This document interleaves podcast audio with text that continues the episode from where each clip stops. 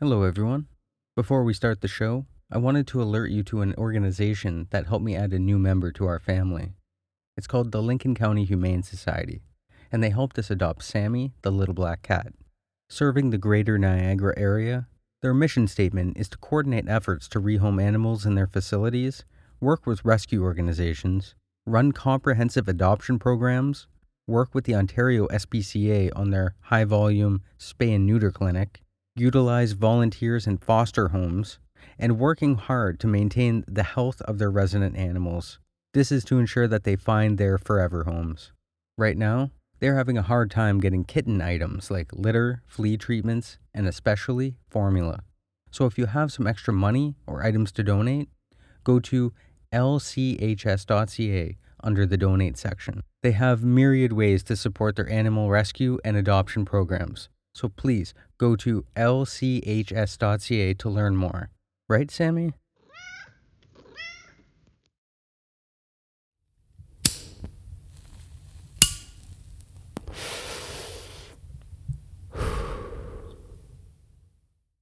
May nineteenth, nineteen sixty-two.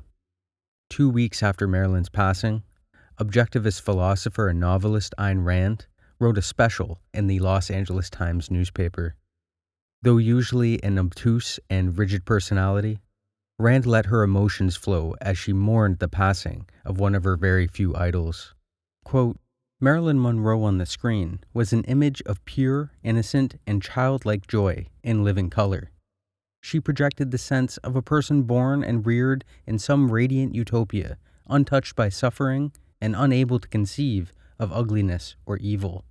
She faced life with the confidence, the benevolence, and the joyous self-flaunting of a child or a kitten who is happy to display its own attractiveness as its best gift it can offer the world, and who expects to be admired for it, not hurt. What broke her was the discovery, when at the top, of a sordid evil more so than the one that she had left behind. Worse, perhaps, she had expected to reach the sunlight. She found instead a limitless swamp of malice, a happy child who was offering her achievement to the world, with the pride of an authentic greatness and of a kitten depositing a hunting trophy at your feet, who found herself answered by concerted efforts to negate, to degrade, to ridicule, to insult, to destroy her achievements. For it was her best that she was punished for, not her worst. Who could only sense, in helpless terror, that she was facing some unspeakable kind of evil.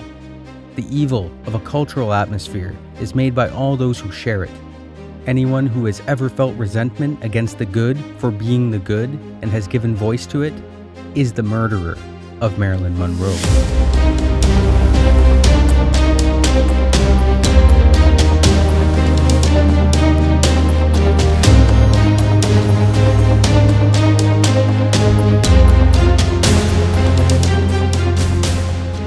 Welcome to Smoke Filled Rooms, a political true crime podcast exploring history's most infamous governments, parties, leaders, policies, and discontents.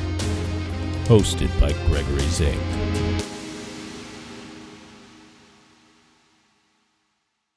Murdering Marilyn Monroe, The Kennedy Conspiracy Theory, Part three.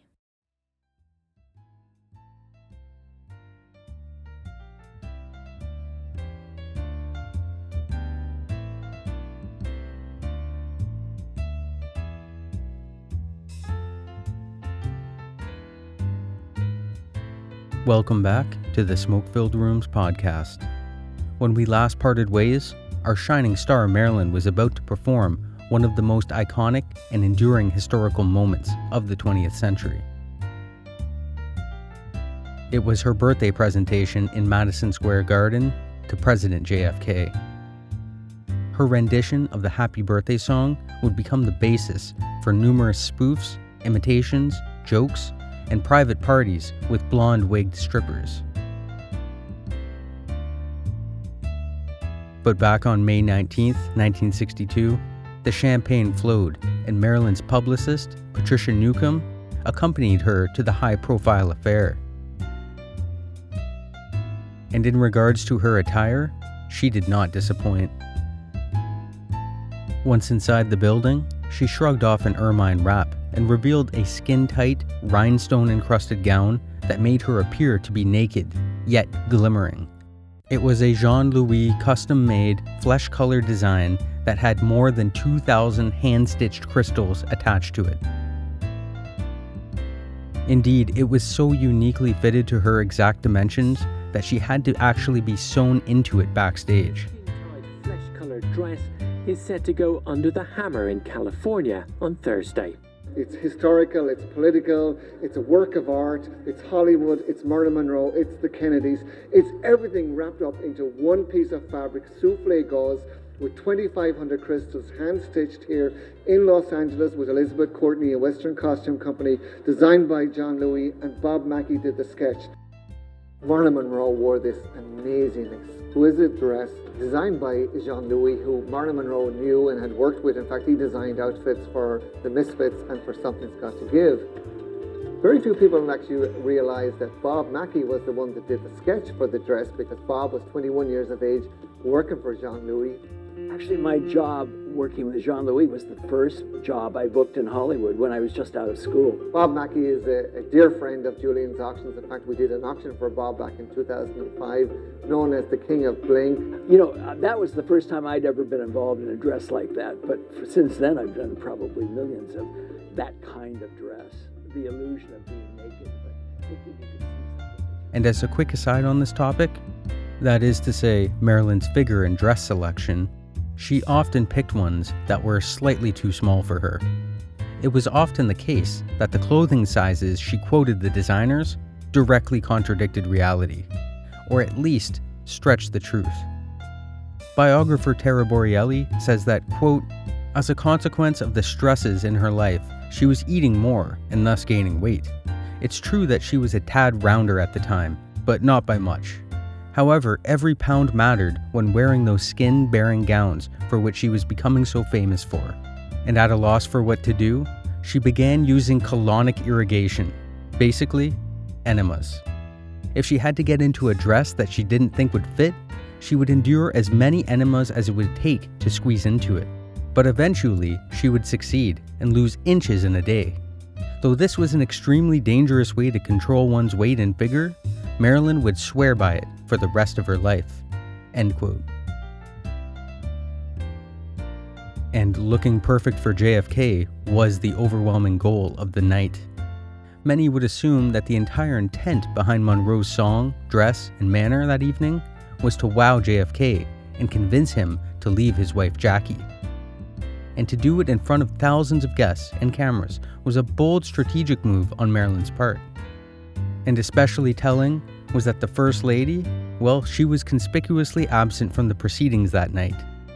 In the evening, it was a scene of garish decadence, where the champagne was flowing and America's elite gathered to honor their golden boy. The man who seemingly traversed Hollywood and politics simultaneously, with his looks and charm, and was always the center of attention. And the most anticipated guest of the evening was the much-rumored mistress of the thirty-fifth president.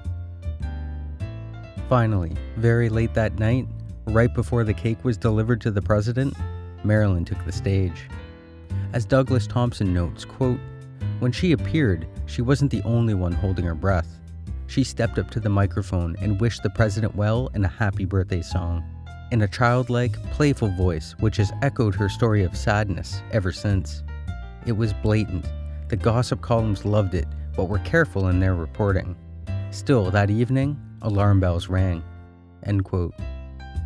Chief Parker and all the Kennedys were in attendance, and it was actually Peter Lawford who, in a darkly ironic and black humorous fashion, introduced her as, quote, the late Marilyn Monroe.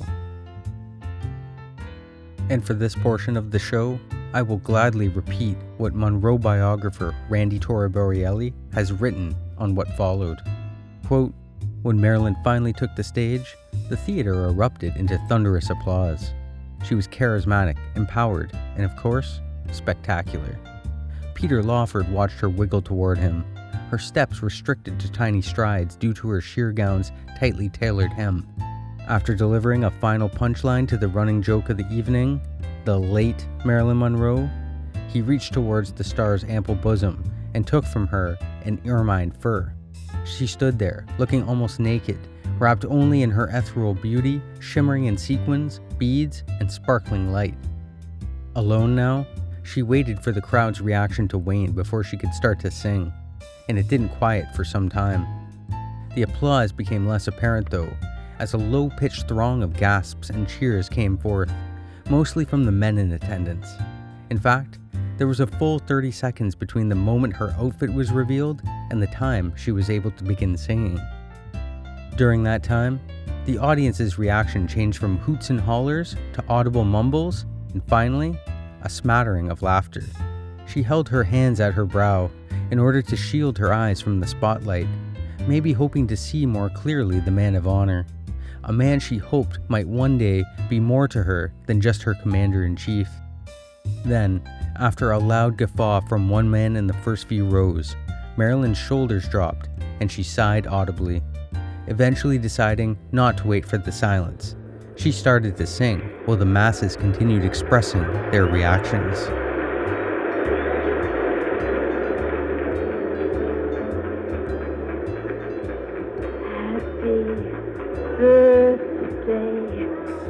you. Happy birthday to you. Happy birthday, Mister President. Happy birthday to you.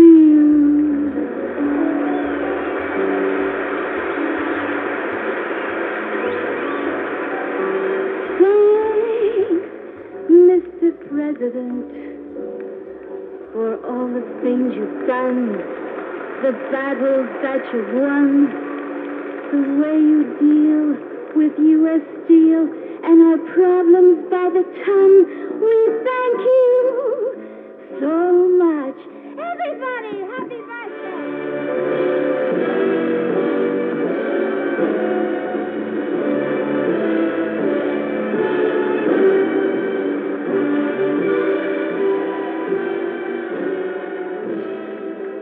Her voice a sexy and maybe just a tad off-key whisper. The room continued its rowdy response as she did her best to give her public what it wanted. An unmistakable and very specific memory of Marilyn Monroe. Finishing the first chorus, she motioned for the audience to join in. The crowd responded to her invitation by taking up the song and trying to follow her somewhat erratic, arm-waving conducting. After she finished her performance, a man approached Marilyn from behind. While the cameras cut to a birthday cake being wheeled in, she was escorted from the stage and away from the moment in which she wanted to participate. President J F K climbing the stairs to the stage to say a few words of appreciation. Marilyn wanted to simply give him a quick peck on the cheek and then shuffle back off stage.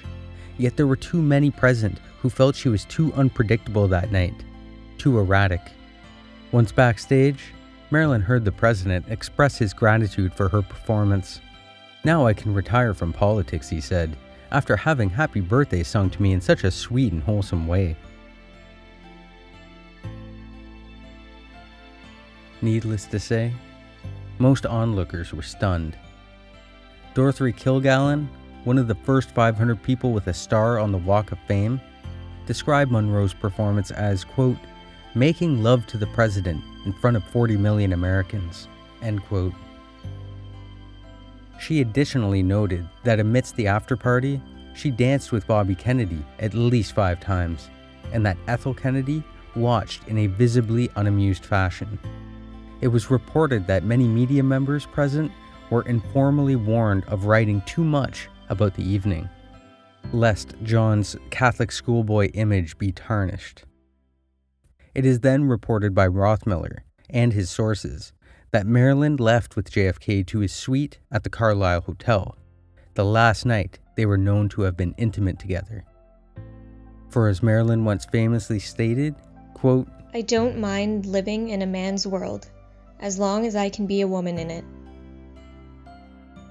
And on May twenty-fourth, nineteen sixty-two, less than one hundred hours from her birthday performance, Peter Lawford called her to tell her the news. The news that she would never see John again, and that she wasn't to attempt to contact him in any way, shape, or form. Her secret access phone codes were denied by the White House staff, and Lawford told her that, quote, "Look, Marilyn, you were just another one of Jack's fucks," end quote. Heartbroken, she tried writing letters to J F K and R F K. She telephoned the Department of Justice, but she couldn't reach either of them. She worked herself into a mild depression and was sedated by Doctor Engelberg for two consecutive days to help clear her mind. And shortly after her near coma-like existence, following the medical advice, there are records of calls made between Marilyn and Bobby when he was in Washington and at the Saint Francis Hotel in San Francisco. Rothmiller recalls diary fragments that reveal that, quote, "Bobby is gentle. He listens to me. He's nicer than John. Bobby said he loves me and he wants to marry me. I love him too. John hasn't called though, but Bobby called. He's coming to California and he wants to see me," end quote. So R F K saw in Monroe a hurt and emotionally fragile girl with the potential to be a high-profile conquest for his own egotistical purposes.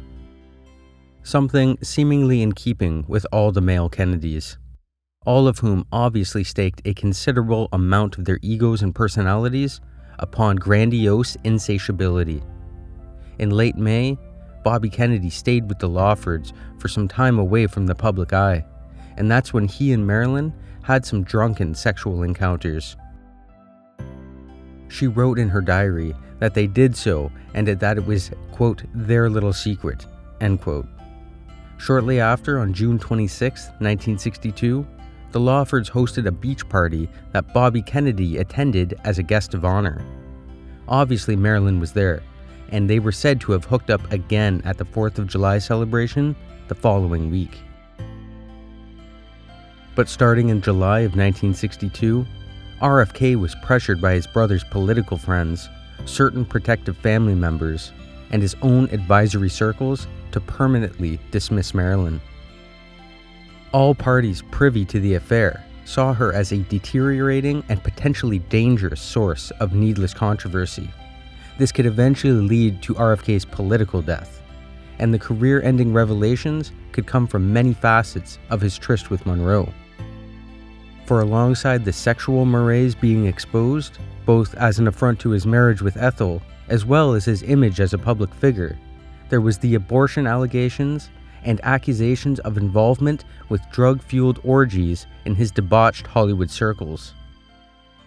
Even further still was the mental health angle.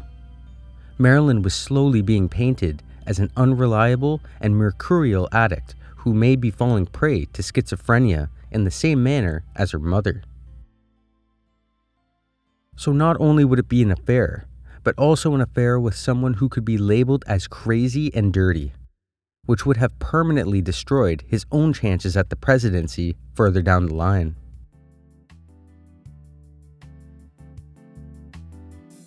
And if you doubt this interpretation, look at what happened to President Clinton thirty-five years later in a decidedly more liberalized society.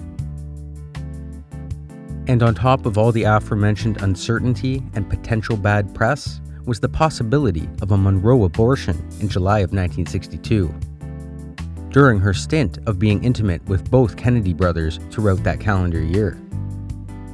According to reporter Ariel Zilber, writer for the Daily Mail, quote, "A publicist who worked for Monroe's press agent, Arthur P. Jacobs, said that on July twentieth, nineteen sixty-two, the actress was secretly admitted to Cedars of Lebanon Hospital in Los Angeles to terminate a pregnancy." The author goes on to write that if she had indeed terminated a pregnancy, we have no way of knowing whether or not she told R F K. What we do know is that she seems to have plunged into a profound depression. Monroe was so distraught emotionally that she was seeing Doctor Ralph Greenson, a psychiatrist, on a daily basis since that summer started, end quote. So if cynically looking through this narrow lens of abortion, drug use, and mental illness, one can see how the urgency for ridding oneself of these ticking time bomb problems would become a pressing matter. With their fun had and the risk-reward balance shifting towards impending disaster, it's not far-fetched to consider that Bobby and Jack Kennedy were weighing their options in a smoke-filled room in the back of the White House. But it seems as though R F K was selfishly trying to figure out how he could use Monroe up until the last possible second before he ditched her, seemingly telling himself that one more fuck wouldn't hurt. I could ditch her after one more visits to the Lawfords. No one's gonna find out. I know what I'm doing. And in this rare clip, we can hear Marilyn discussing her thoughts on lying. I have a hard time at it. I don't know. I might leave something out, but I won't put anything else in extra. I might leave something out because, uh, to my benefit, or somebody else's benefit, I hurt people or hurt myself sometimes, you know. We all want to protect ourselves also, so uh, I might leave something out, but uh, I, I, I don't think I, uh, no, I, I don't think I lie. At least if I would try, it's difficult. But I do want to be one. And Marilyn knew human nature better than most. For after being used as a piece of meat by lovers, producers, designers, and photographers, she grasped at what people's real motivations were. She is even noted as saying that, quote, I can't really stand human beings sometimes. I know they all have their problems, as I have mine, but I'm really too tired for it. Trying to understand, making allowances, seeing certain things that just wear me down. Yet, for some inexplicable reason, she apparently gave the Kennedy boys, and especially Robert, the benefit of the doubt, in perpetuity. And in nineteen sixty-two, politics could not be mixed with drugs, sex, and fame. People, and more importantly, the voting public, were expecting their leaders to be strictly P G, with classical sensibilities and a mind towards reasonableness and boringness. So in this vein, it wouldn't be hard to see how sensationalized stories could be spun about Monroe's suicide attempts, overdoses, casual sex, mental health struggles, and alcohol abuse.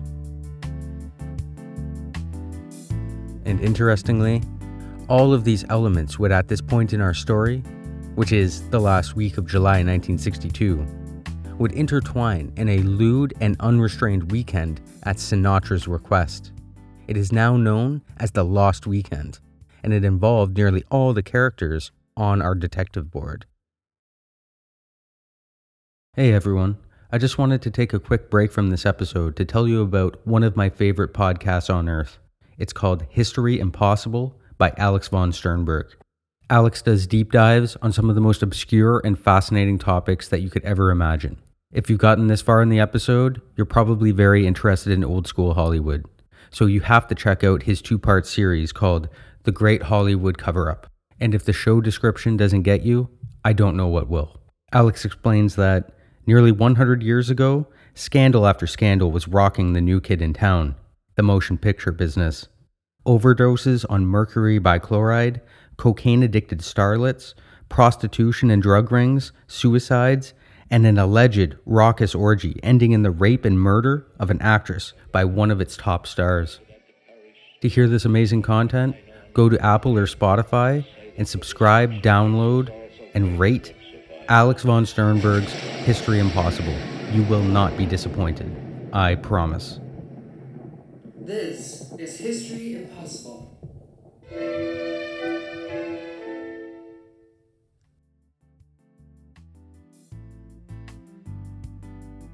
Taking place at the Cal Neva Resort, Sinatra invited Marilyn, Patricia and Peter Lawford, Bobby Kennedy, Dean Martin, Sammy Davis Junior, as well as mobsters Paul Skinny D'Amato and Sam Giancana. Mobsters, movie stars, and ministers of state were on this occasion gathered together to gamble and to drink to excess. Unfortunately for Marilyn, R F K decided not to show, and upon her arrival was told by Peter Lawford that she would never be in contact with the Kennedys ever again, for any reason whatsoever. This newly presented reality dawned on Marilyn and set into motion what some would assert was the final nail in the coffin for her demise less than a week later. As Rothmiller and Thompson report in their book Bombshell, quote, "The Cal Neva was Sinatra's lifetime albatross, and arguably, what happened at his casino contributed to the death of Marilyn Monroe. For if things had gone differently there on her last weekend on Earth, maybe Bobby Kennedy wouldn't have found himself in a corner with, to him, just one solution in mind." Monroe got very, very drunk and told anyone listening at the table that the Kennedys simply used her as a, quote, piece of ass. She made it clear she didn't ever want to be pawed by anything but applause. Gone was the sexual sweetness, the easy swivel of her neck, the vivaciousness she had on the screen, the pull of her shoulders, and the drop of her bottom beneath that long waist as she tottered along the train, as Sugar and Some Like It Hot. The reality was awful. The exploitation, much worse. She was taken to her cabin, and later, in her doped-up and drugged state, she was joined there by Giancana and Sinatra and some of Skinny D'Amato's girls. It was a free-for-all, with Monroe as the central player. Photographs were taken of the men and women sexually playing with Monroe. The film was developed overnight by Hollywood photographer Billy Woodfield. The prints were not good. In one image, Giancana is atop Marilyn, who is lying on her front. It is not clear what's going on, but it became an accepted story among the mafia veterans from the Cuba gambling era that Giancana had forcibly anally raped Marilyn, so-called Sicilian sex, as retribution for her affair with Bobby Kennedy. Whatever the truth of that, government wiretaps recorded Johnny Rosselli saying to Giancana, quote, "You sure get your rocks off fucking that same broad as the brothers, don't you?" End quote. And we still have Marilyn's own confused recollection of the ordeal. Mike Rothmiller read and noted down Marilyn's thoughts from her diary kept in the Oakwood files. Noted in the diary were several entries regarding the weekend. The Cal Neva weekend was also documented by other agencies, and a report detailing that weekend was placed in Oakwood's secret files. From Marilyn's diary, he noted the following, quote, "Frank invited me to the lodge. He said it would be fun.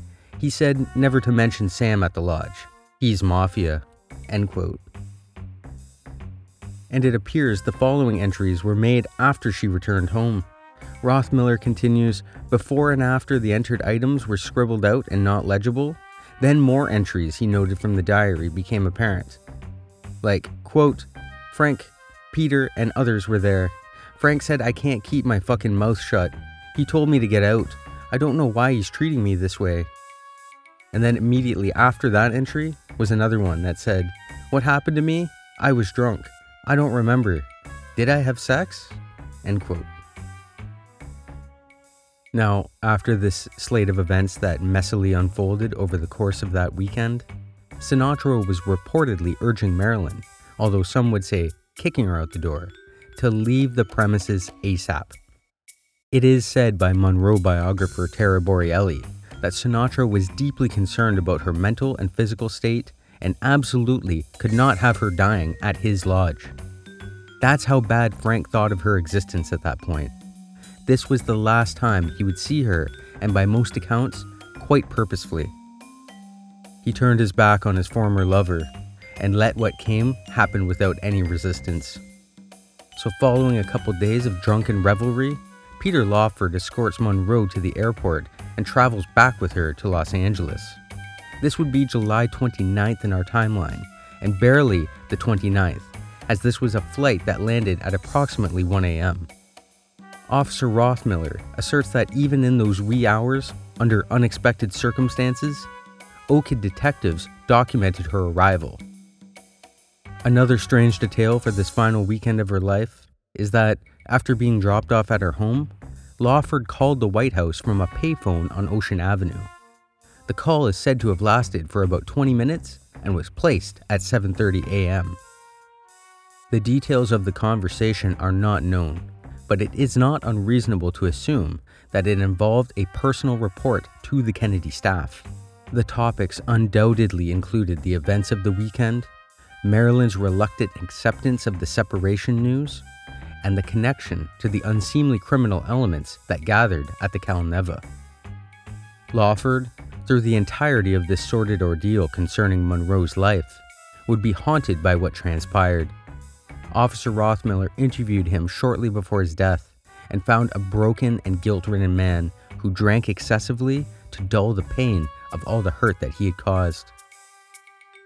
But we'll get to that later on, because this was the last week of Marilyn's life and is largely accounted for by members of the Kennedy Circle and her personal doctors. Many reports indicate that she was unstable, abusive, reckless, intoxicated, and unhinged. It would later be revealed that her psychiatrist and another possible Monroe homicide suspect, Doctor Greenson, submitted a bill to her estate after she died for this exact time period. She had extensive talk therapy sessions with the man on at least a daily basis that ballooned into a fourteen hundred dollars bill. This would be roughly thirteen thousand dollars in today's terms, and this is for a month's worth of sessions that were on average about an hour each. It is claimed that he spoke with her professionally for twenty-eight days, spanning from July first to the day of her death on August fourth, nineteen sixty-two. People close to her said she was simmering with rage towards the Kennedys, while others say she was happy about signing her new deal with twentieth century fox. The Something's Got to Give project was to resume in the fall, and some people will claim that she moved on from Jack and Bobby almost immediately. But others paint a picture of a scorned woman bent on revenge. Some even insisted that she was preparing to schedule a public press briefing, one where she would out the Kennedys and reveal all of the details of their relationships together, possibly even alerting the world to her abortion of Bobby's child. This is when we come to July thirtieth, nineteen sixty-two.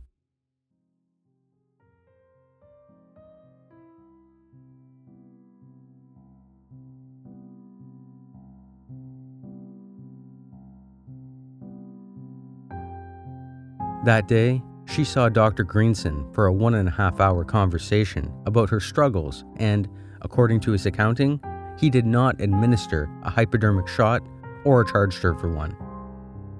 Furthermore, biographer Danforth Prince alleges that she made an eight-minute call to the Justice Department that day. This could have been Bobby or a chatty receptionist, but Prince asserts that Marilyn said, quote, "You tell him that if he doesn't fly down to see me and talk things over, he'll hear from me at my press conference Monday morning. It'll make headlines around the world, although not of the kind that would help Jack's bid for re-election." He additionally asserts that Marilyn told Peter that if Bobby did not come to her home to meet with her in person on August fourth by six p m, that both men should tune in to her planned announcement days later. The next day, July thirty-first, as if seeming hell-bent on revenge in as many ways as possible, she talked about attending a Broadway production of Mister President while J F K and Jackie O were in attendance. Word is that Monroe even ordered a very special and especially sexy dress for her theater plans, probably envisaging cornering J F K in the lobby and making things awkward for him in front of his wife, with innuendo and reminders of flings past. And little did she know that the day after that, August first, the aforementioned journalist Dorothy Kilgallen from J F K's birthday party was recorded contacting the Department of Justice. She was attempting to get details and official confirmation about Bobby and Monroe's alleged affair. Unsurprisingly, no details were offered or confirmed, but she did successfully alert the administration about her skeptical inclinations and rabble-rousing writings. She would later on go against the Kennedy Democrat Party machine narrative by later rejecting the assassination story as detailed by the Warren Report. Some even allege that this is why she would eventually die from a suspiciously similar drug and drink overdose herself.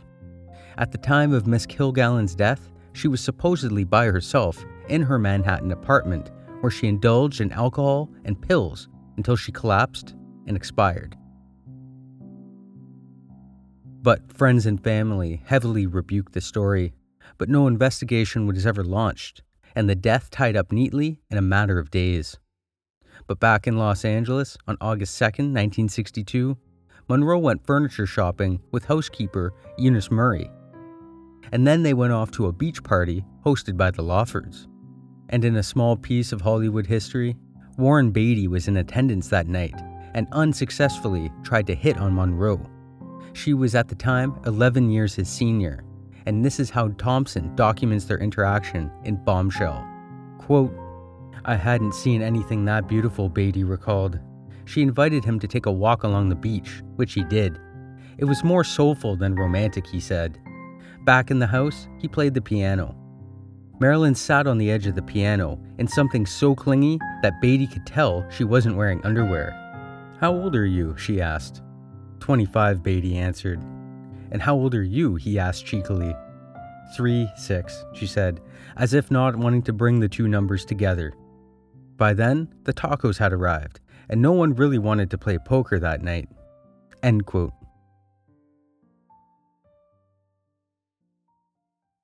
Hey everyone. Before we continue on with the show, I wanted to tell you about a new podcast that I've discovered. It's called Chaos in Perspective with Coach Gillian Loren. With her positively focused philosophy, Gillian will introduce you to psychological strategies that will increase your mental, physical, and emotional well-being. She furthermore hosts guests that illuminate paths to the good life through exercise, self-reflection, and positive reinforcement. Her main focus is to help you achieve your goals and be the best version of yourself. So again, the show is called Chaos in Perspective and can be found on all podcast platforms. So cheers and rock on, Jillian.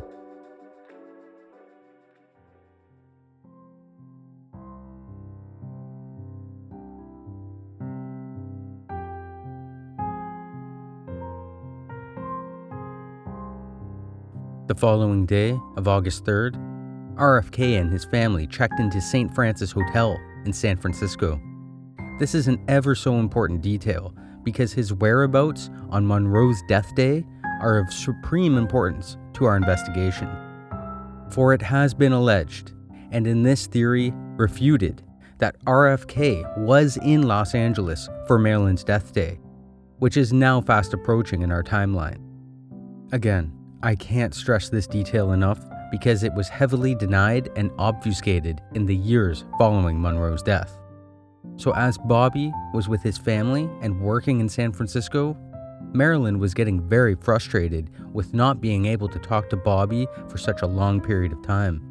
I'm sure that the questions and betrayals swirled around in her mind constantly, exploding out randomly as she overanalyzed the events. Her emotions and harsh words caustically spat out when the alcohol was flowing and the pills started to wear off. After demonstrating what was likely some erratic or worrying behaviors and words, Doctor Greenson and her publicist, Pat Newcomb, decided she was to be accompanied and monitored that night. Newcomb stayed with her the entire time, and they went out for dinner at the La Scala in Beverly Hills on the night of August third. Newcomb has never officially confirmed what was discussed that night, but to pretend that the Kennedys were not broached seems somewhat ludicrous. And in the years following, her silence was even more perplexing considering the parental role that she took on in those final days. And since Monroe's career was picking up steam and she was happily furnishing and residing in her relatively new home, it's unlikely that she was dwelling on anything else besides the Kennedy boys. True that it could have been her mental state and her seeming fixation on resistance towards becoming her mother Gladys, but the anger towards Bobby was still fresh in her mind. The abrupt cutoff from the relationship, mixed with the childish breakup via Peter Lawford as opposed to himself, must have left Monroe devastated and angered. which leads us to August fourth, nineteen sixty-two. This is the final day of Monroe's life, and one which to this day is shrouded in accusations, differing accounts, and uncertain details. As bombshell author Thompson succinctly notes, quote, "The story of Monroe's death verges on the mythical. It is almost always unworldly in tone. The vagaries about the circumstances are as whimsical as the cast of characters placed center stage over the years around it." End quote. So before we begin to take a look at the Kennedy conspiracy angle, we will first review the according to Hoyle version of events. This is the account that is overwhelmingly pushed by mainstream historians and biographers. Which is not to say that this is a complete fiction and that Officer Rothmiller and like-minded individuals are completely accurate. What I am intending to do here is to present the establishment narrative of Monroe's final day and then contrast this against the Kennedy conspiracy hypothesis. We will first start with the widely accepted timeline of events for August fourth, nineteen sixty-two, as presented by conventional sources. The typical timeline, as repeated and reiterated by Rothmiller and Thompson, goes like this. eight a.m. Eunice Murray arrives at Marilyn's house at twelve three oh five fifth Helena Drive. nine a.m. Marilyn gets up, has juice, and tells Miss Murray that Pat Newcomb has stayed over the night. ten a.m. Larry Schiller, the photographer, calls to the house to discuss Marilyn's racy photos from the set of Something's Got to Give. They will be appearing in Playboy magazine. ten thirty a.m. to twelve p.m. A bedside table is delivered, and Marilyn writes a check for it. Marilyn's citrus trees from the Montana Avenue Garden Center also arrive. twelve p.m. Pat Newcomb gets up and is about to leave when Eunice Murray offers her breakfast. Newcomb decides to stay on and spends this afternoon with Marilyn. The two argued over the fact that Newcomb had slept so late. one p.m. to two p.m. Murray claims that Marilyn asked her if they had any oxygen in the house. two p.m. to four p.m. Henry D'Antonio and his wife arrive with Eunice Murray's car. Miss Murray brings them into the kitchen and tells them Marilyn is resting in her room. four thirty p.m. to five p.m. Doctor Greenson arrives. Greenson sees Marilyn in her room. six p.m. Greenson comes into the living room where Newcomb and Murray are chatting and asks Newcomb to leave. Newcomb gets up and leaves without saying another word. seven p.m. Greenson leaves to attend a dinner party with his wife. seven thirty p.m. Joe DiMaggio Junior, Joe DiMaggio's son, he calls and tells Marilyn he has ended his engagement with his fiancée. Marilyn is happy about this and sounds upbeat on the phone. eight p.m. Marilyn calls Greenson to inform him about the call from Joe Junior It is suggested that at this point Marilyn and Greenson had an argument, possibly about his need to get off the phone. Marilyn asks him, "Where is my Nembutol?" This would be the first time that Greenson realized Marilyn had any Nembutol, as he understood his colleague, Doctor Hyman Engelberg, was not prescribing it to her anymore. Greenson has to go, and the call ends. Following that call, Marilyn returns to her room. eight p.m. to nine p.m. Marilyn had agreed to attend a dinner party on the basis that she would go home early, as she said Sunday was to be a busy day for her, and Peter Lawford telephoned to check to see if she was coming. Marilyn, sounding weird, fuzzy, and sleepy, according to Peter, says she is tired and won't be going. He claimed it wasn't unusual to hear Marilyn like this and thought she was either drunk or about to sleep after taking her pills.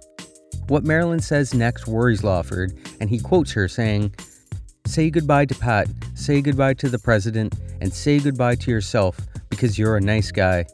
Marilyn's voice trails off, and Lawford said he presumed she had fallen asleep. nine p.m. to ten p.m.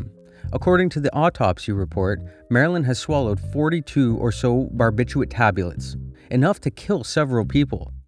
Doctor Engelberg, who was helping Marilyn keep off Nembutol by putting her on chlorohydrate, had, in this scenario, prescribed Nembutol for her on August third. nine thirty p.m. to ten p.m. Milton Rudin calls the house to ask if Marilyn is okay. Eunice Murray, unaware Rudin has received a call from a worried Lawford, thought nothing of it and told Rudin that Marilyn was in bed. ten p.m. to twelve a.m. is unaccounted for. twelve a.m. to three a.m. Eunice Murray wakes up feeling something is wrong and sees Marilyn dead in her bed. three fifteen a.m. Doctor Greenson arrives at Marilyn's house. three thirty a.m. Doctor Hyman Engelberg, he also arrives. four twenty-five a.m. The police are called by Doctor Engelberg. Marilyn Monroe is pronounced dead. four twenty-eight a.m. The West Los Angeles Police Division are informed of a death at twelve three oh five Fifth Helena Drive. By the time I have to do a scene, I'm all worn out from rushing through the hair, the makeup, and the clothes. So I like to do it leisurely, like I like to dress when I go out in the evening. I love to dress leisurely. I like to soak in the tub, then leisurely. Uh, I like music. It seems that we're rushing too much nowadays. That's why people get nervous. Well, I don't think I'm late all the time, but maybe it is because I can't go as fast as other people. You know, people that get in automobiles, they run into each other uh, because they never stop. They're going like that, and I don't think that mankind, it's intended for them to go like that. They're not supposed to be like machines. And I think you get more done uh, the other way, by doing it more sensibly. So on top of that, I will additionally read the L A Times headline article from August sixth, nineteen sixty-two. And I remind you that this piece was collected, written, edited, and published in less than thirty hours following Monroe's death.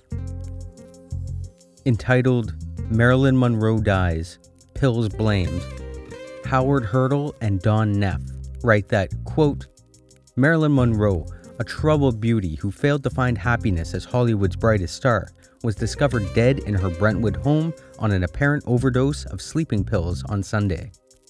The blonde, thirty-six-year-old actress was nude, lying face down on her bed, and clutching a telephone receiver in her hand when a psychiatrist broke into her room at three thirty a.m. She had been dead an estimated six to eight hours. About five fifteen p.m. Saturday, she had called the psychiatrist, Doctor Greenson, and was told to go for a ride when she complained she could not sleep. Her body was taken to the county morgue, where coroner Theodore J. Curfee said after an autopsy that he could give a, quote, presumptive opinion, end quote, that death was due to an overdose of some type of drug. He said a special suicide team would be asked to investigate Miss Monroe's last days to determine if she took her own life. Further medical tests as to the nature of the suspected killer drug will be completed within forty-eight hours, he said. An empty bottle found among several medicines beside her bed had contained fifty Nembutol capsules. The prescription was issued only two or three days ago, and the capsules were to be taken in doses of one a night, said Doctor Engelberg. It was learned that medical authorities believed Miss Monroe had been in a depressed mood recently. She was unkempt and in need of a manicure and pedicure, indicating listlessness and a lack of interest in maintaining her usual glamorous appearance, the authorities added. The coroner's office listed the death on its records as possible suicide, while the police report said death was possibly accidental. No suicide note was found.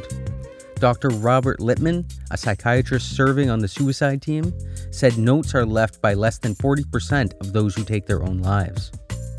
Miss Monroe's body was discovered after her housekeeper and companion, Missus Eunice Murray, awoke at about three a.m. and saw a light still burning in the actress's room. Miss Murray found the bedroom door locked. She was unable to arouse Miss Monroe by shouts and rapping on the door, so she immediately telephoned Doctor Greenson.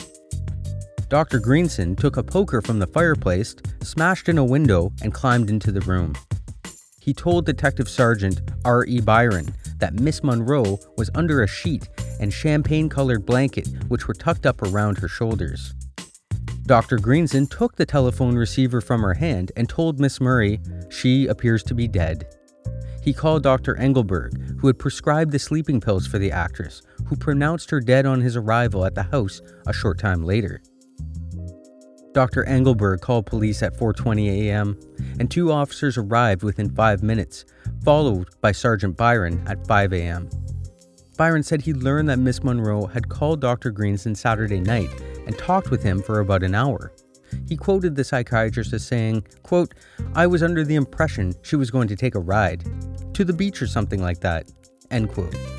Byron said he went through the rambling Spanish-style home at twelve three oh five Fifth Helena Drive and found nothing unusual or amiss. He reported there were between twelve to fifteen medicine bottles on Miss Monroe's bedside stand, some with prescription labels. Miss Monroe only recently bought the seventy-five thousand dollars house, and it was only partially furnished. By dawn, reporters and photographers were milling around its lawns and swimming pool, silent in the morning quiet as officials closed out the life of one of Filmland's most glamorous stars. Miss Monroe's body was wrapped in a pale blue blanket and strapped to a stretcher as it was removed from the home. Seals were then placed on entrances to the home with the notice of, quote, "Any person breaking into or entering these premises will be prosecuted to the fullest extent of the law." A special guard was hired to watch the home. Miss Monroe's body was loaded into the back of a station wagon and transported to the Westwood Village Mortuary, just yards away from the grave sites of her grandmother and one of her guardians in early life. The body later was transferred to the county morgue, where the nation's number one glamour girl became coroner case number eight one one two eight, and the body was placed in crypt thirty-three. Funeral services are tentatively scheduled Wednesday afternoon at Westwood Village Mortuary Chapel. Her mother, Miss Gladys Baker Ellie, fifty-nine, is a patient in the Rockhaven Sanatorium in Verdugo City. News of Miss Monroe's tragic death quickly circulated to much of the world. Even Moscow radio made mention of it. Friends of the actress were stunned, unbelieving, and saddened. Joe DiMaggio, baseball hero and the actress's second husband, flew here from San Francisco as soon as he heard the news. His face was lined, and he appeared deeply saddened when he alighted from a United Airlines plane. DiMaggio checked into a Santa Monica hotel where he declined to talk with reporters or pose for pictures. He and Miss Monroe had been seeing each other recently since her third attempt at marriage with playwright Arthur Miller collapsed in nineteen sixty-one. In Woodbury, Connecticut, Miller replied that, quote, "I don't really," when asked if he had any comment. Her first husband was Jim Doherty, now a Los Angeles policeman. His only comment was, quote, "I'm sorry," end quote. One of the first friends to arrive at the home Sunday morning was Pat Newcomb, a close friend of the actress and her press agent. Miss Newcomb, nearly hysterical with grief, sobbed, quote, "When your best friend kills herself, how do you feel? What do you do?" End quote. She said she spent Saturday evening with Miss Monroe and had a quiet dinner and left at about seven p.m. This must have been an accident, Newcomb said. Marilyn was in perfect physical condition, and she was feeling great. "We had made plans for today. We were going to the movies this afternoon." Milton Rudin, Miss Monroe's attorney, who also went to the house and told reporters he had talked with her on Saturday. "She appeared to be happy," he said. "She wanted to see me in my office Monday." Miss Monroe was hopeful she could settle her difficulties with twentieth century fox Studios, which earlier this summer fired her from the movie Something's Got to Give. The studio claimed she refused to report for work, costing it two million dollars because of its delays. It sued her for half a million dollars. But despite this, Rudin said Miss Monroe hoped to work out a settlement with the studio and get the picture back into production. Miss Monroe claimed throughout the dispute with twentieth century fox that she was ill and unable to report for work. "She always wanted to finish everything she started," said Rudin. Some believe Miss Monroe was depressed because her career was supposedly on the skids after two straight movie flops in Let's Make Love and The Misfits. But friends were nearly unanimous in believing her death was accidental. They said two motion picture executives were bidding for her services at the time of her death. One of them was reportedly J. Lee Thompson, director of the film The Guns of Navarone, who planned to meet with her next Tuesday. Producer Sam Spiegel also wanted her to star in a picture for him. Miss Monroe had received an offer of fifty-five thousand dollars a week to star in a nightclub appearance in Las Vegas recently, but she turned it down. Further evidence that her career was on the upswing was indicated by a typewritten message on a table in her home.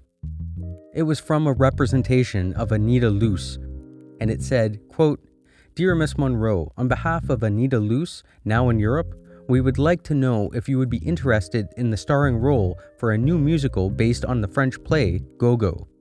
Book by Anita Luce, lyrics by Gladys Shelley, and enchanting music by Claude Laville. Can send you a script and music if you express interest. Signed, Natalia Danasi Murray." An associate of Miss Monroe said her twenty-three pictures since nineteen fifty, when she had a bit role in The Asphalt Jungle, have grossed more than two hundred million dollars. Does that sound like she was depressed about her career, he asked? By mid-morning Sunday, the crowds of reporters, photographers, and friends cleared away from the officially sealed home where the tormented actress had spent her final hours. Miss Newcomb took the housekeeper home and carried with her Miss Monroe's small white dog, Moth. All that was left behind for the eye of the curious were the dog's two stuffed toys, a tiger and a lamb, lying in the rear yard. End quote. One of the most famous stars in Hollywood history is dead at thirty-six.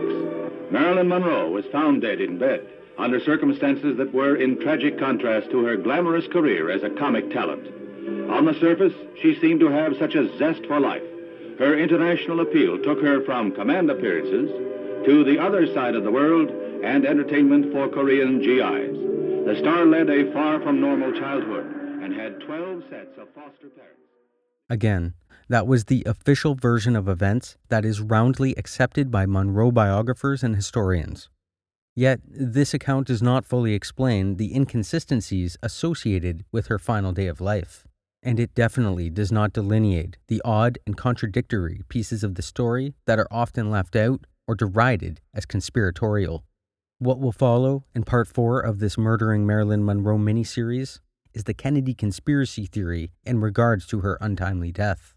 For as Rothmiller and Thompson point out in this regard, quote, "The events of the next thirty-six hours have been, as intended by Captain James Hamilton, Chief Parker, and the Kennedy clan, a confusion of time, events, and encounters in order to perpetuate the great lie that Bobby Kennedy was not in Los Angeles that weekend.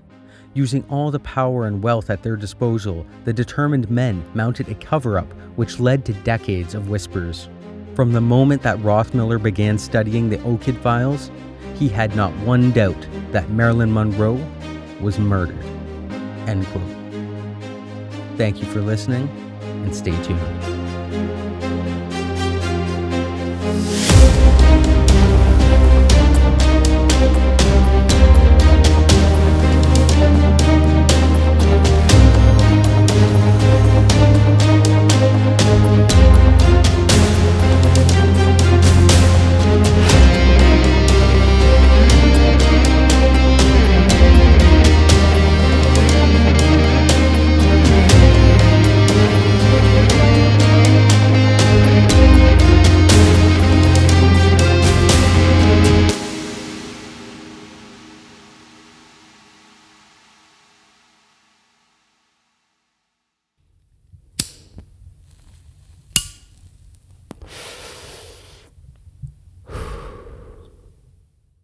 Thank you for listening to this podcast.